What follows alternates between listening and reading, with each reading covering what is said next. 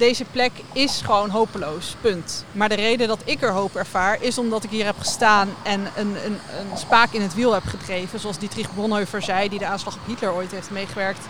We moeten een spaak in het wiel van het onrecht drijven. Nou, daar, we hebben een klein spaakje en een klein wieletje. Waar vind je God? Op welke plaats word je door Hem gevonden? Dit is Vindplaats, een podcast van Petrus. Mijn naam is Menno en ik neem je mee langs vindplaatsen. Plekken waar God wordt gevonden of waar God mensen vindt. Vandaag zijn we in Rotterdam, vlakbij de raffinaderij van Shell.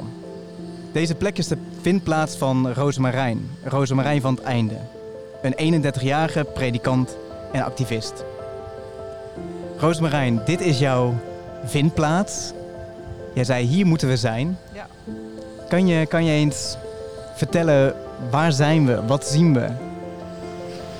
We zijn eh, in, bij Shell in eh, de buurt van Rotterdam. En eigenlijk zien we een dystopisch geheel. ik zie heel veel grijs. Ehm, heel veel hele grote, ja, hoe noem je dat? Ik zou het dan bijna silo noemen, maar Si- dat heeft vast een officiële naam. Silo is een mooie term Ja, precies. En voor wat we zien. ook soms mannetjes die aan het werk zijn in rode overals. Dus echt Ja. een beetje een soort marsgevoel hier. En het is, het is eigenlijk gewoon echt zo lelijk.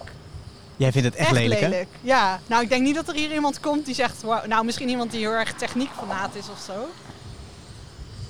Hey, want we zitten midden op een, eh, op een brug vlakbij de, de, de raffinaderij in Pernis. Daar kijken we over uit.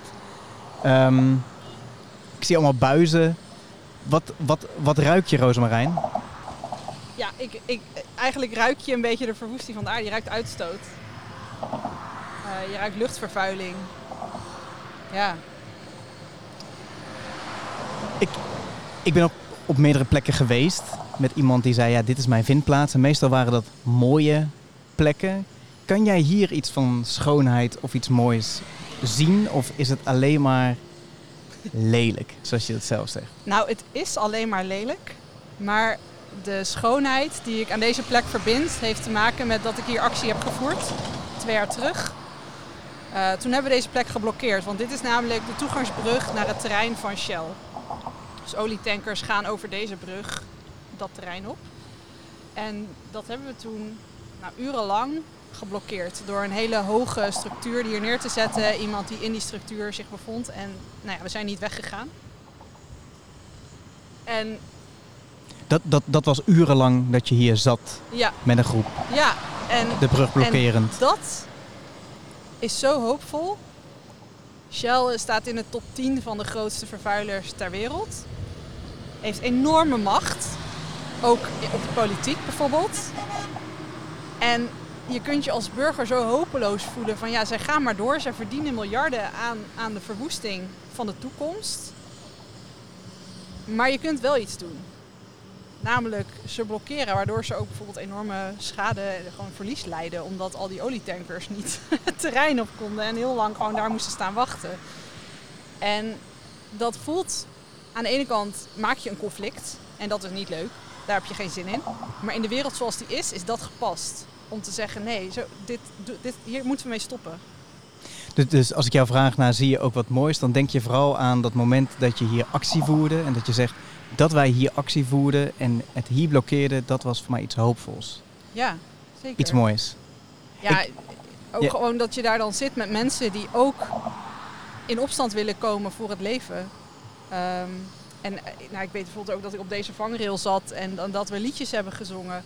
eh, terwijl we handboeien om hadden en met die handboeien maat drumden op deze vangrail. Ja, ehm, het is zo raar.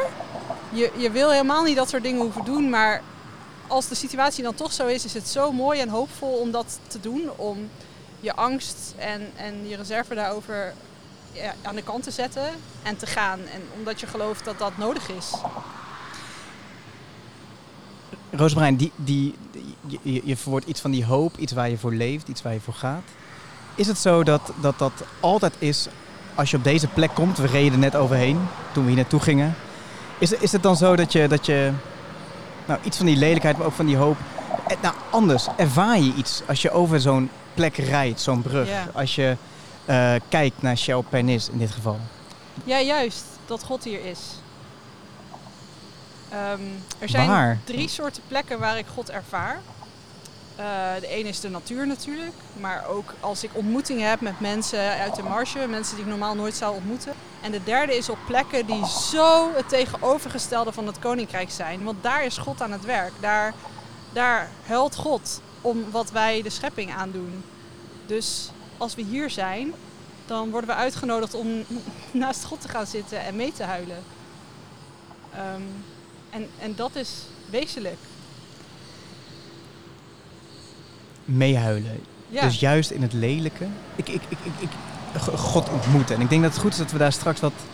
Nou, ik kan me voorstellen als je luistert dat, dat, dat, dat dit je nieuwsgierigheid wekt. Maar, maar voordat we daar iets verder op ingaan, Roosmarijn... ehm, is het misschien goed om, om, om ons nog even terug mee te nemen naar de plek dat je hier voor het eerst kwam. Mhm. En dat je dus ook voor het eerst ook dit ontdekte. Dat dit dus ook een, God, een vindplek van God kan zijn. Ja. Eh, hoe, hoe- lang geleden was dat? En, en- was het precies hier of was dat hier in de buurt?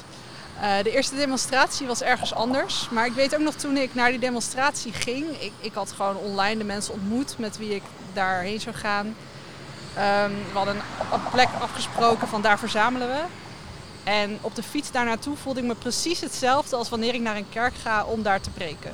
Dat Meen was dat? heel gek. Ja, precies dat gevoel in mijn buik. Wat van, is dat? Ja, een soort gevoel, een warm gedreven gevoel van daar moet ik zijn. Eh, ja, en dat, dat ik ook nooit anders heb dan of als ik ga preken of als ik naar de demonstratie ga.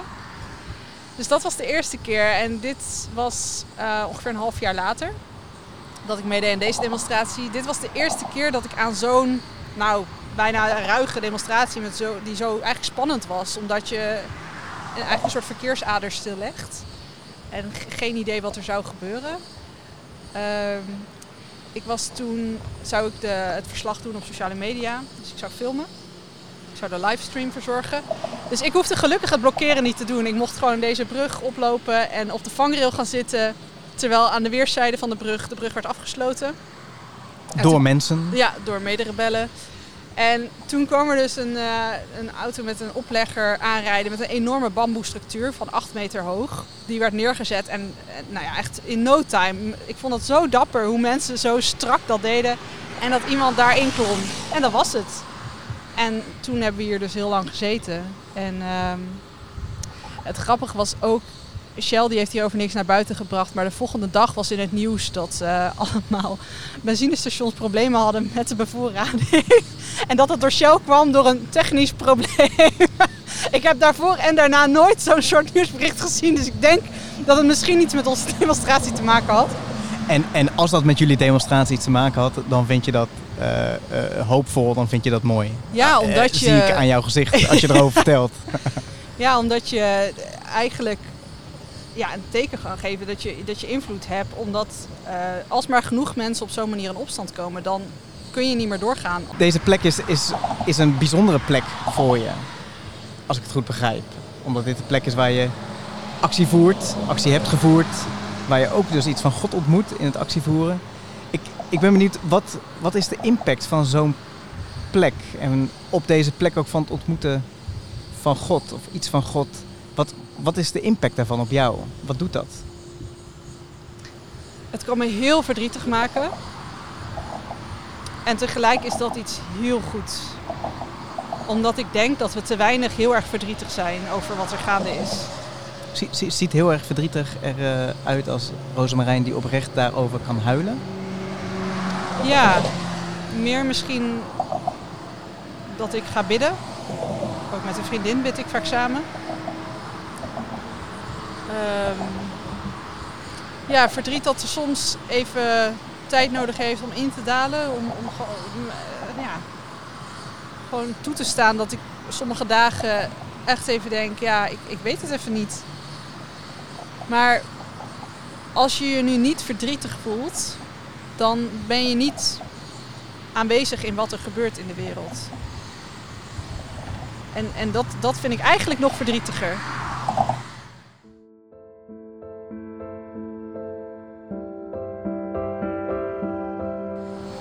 Dus zo'n plek maakt, maakt verdrietig. En strijdbaar. Oh, kijk, Als, het, eh, als dat nog niet duidelijk was. exact. Dit, dit, dit komt na de komma. Ja. ja. Dans dat met elkaar bij jou. Die, die, en dat verdriet over hoe het is. En tegelijkertijd de hoop die ook uit je activisme spreekt. Ja. Nou, ik denk eh, die, dat verdriet en die hoop hangt samen in dat als je dat verdriet gaat doorvoelen en, en je laat beïnvloeden.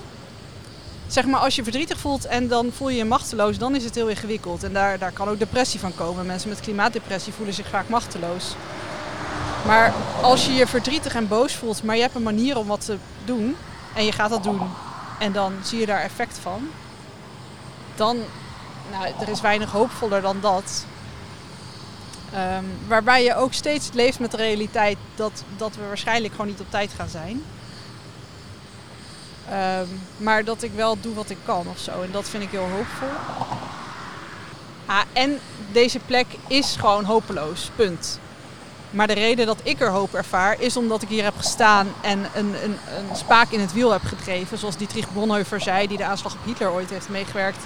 We moeten een spaak in het wiel van het onrecht drijven. Nou, daar, we hebben een klein spaakje en een klein wieletje. Maar toch, echt iets gedaan wat Shell heeft meegekregen. En, ehm, ja, dus ik denk dat daar de hoop vooral in zit. Ja, En, en dus de hoop dat het niet zo zal blijven. Dat dit niet, inderdaad niet is dat God wou. Dat is toch ook wel fijn dat God niet dacht... ik ga de aarde scheppen, want dan gaan ze daar een raffinaderij bouwen... met allemaal grijze buizen en, en witte silo's en, en geluid van... wat is het, lassen of zo? Dat hoorde ik toen ook de hele tijd. Maar ik neem niet aan dat ze de hele tijd iets nieuws lassen. Dus misschien is Ik- gewoon het soort het- het slurpend geluid.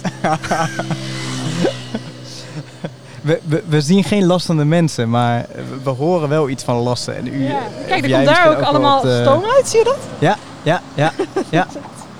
Jij blijft fascineren over deze plekken, in Ja. negatieve zin. Dat is wel zo lelijk. Ja, jouw, jouw fascinatie is wat dat betreft eindeloos. Nou, ik ben ook wel op een gegeven moment... Ik zou hier niet willen wonen om dit uitzicht Nee, te genieten. nee, nee, Alleen al omdat je er gewoon heel ziek van wordt om hier te wonen. Ja. Hey, Roosmarijn, ik, eh, eh, ik, ik ben benieuwd tot slot. ehm, stel dat, dat ik zelf of, of een luisteraar zegt, ik, ik, wil, ik wil eigenlijk dat ook wel eens ervaren. Misschien God wel in die lelijkheid en in het demonstreren, in het opstaan. Juist iets van God ervaren. Een, een beetje wat jij beschrijft in deze podcast, in dit gesprek.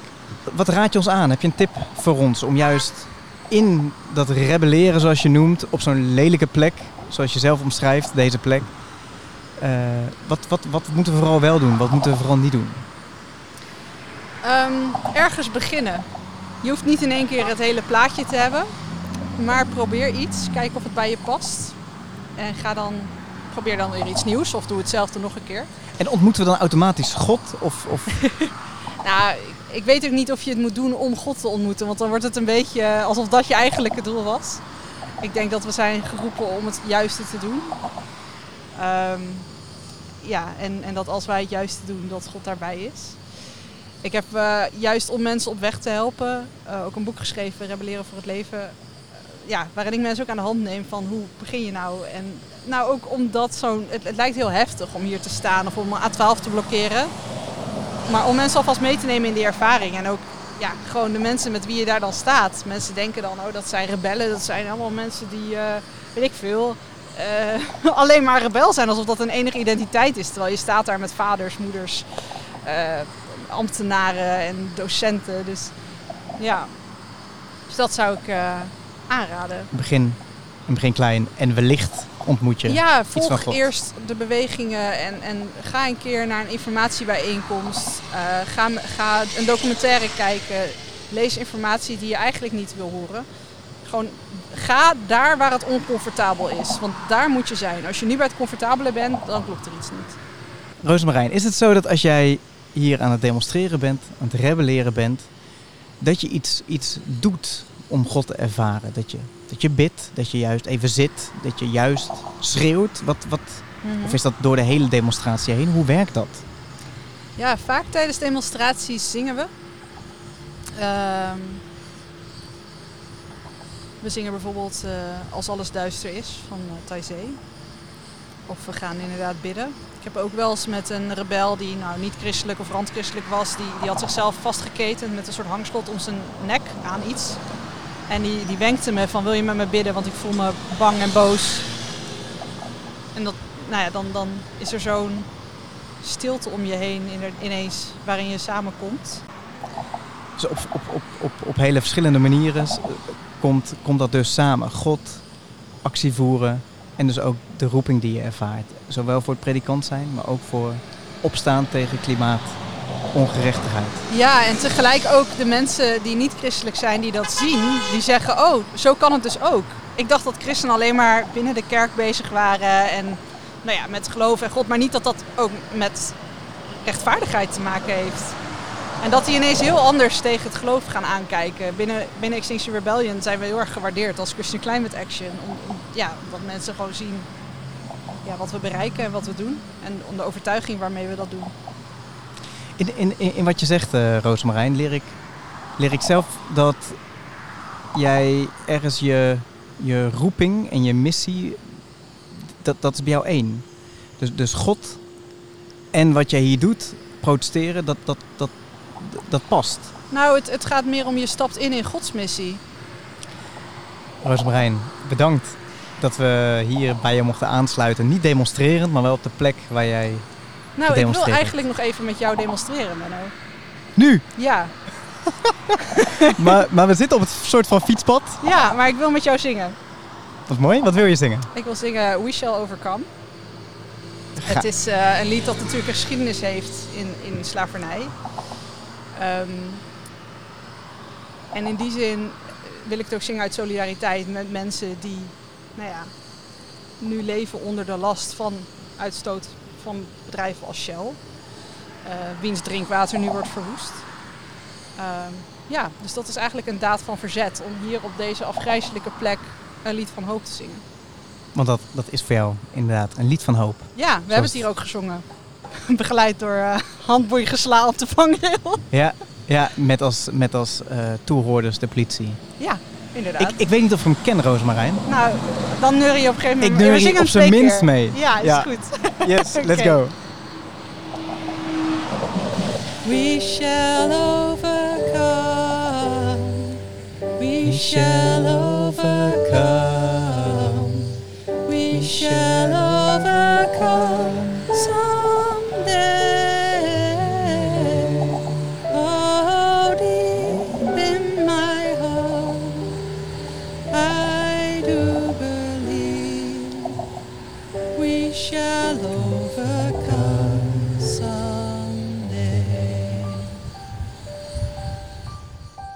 Dit was Vindplaats. Wat fijn dat je luisterde. We hopen dat deze podcast je goed doet. Laat ons gerust weten hoe je Vindplaats ervaart.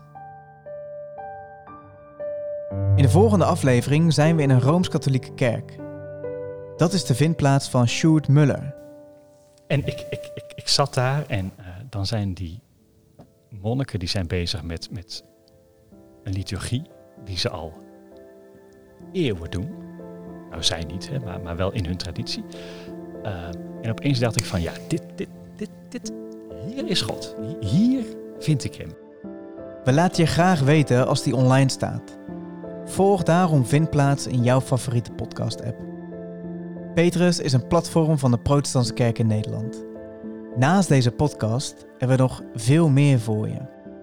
Volg onze socials en meld je aan voor de nieuwsbrief van Petrus in de show notes. Tot de volgende. Adieu.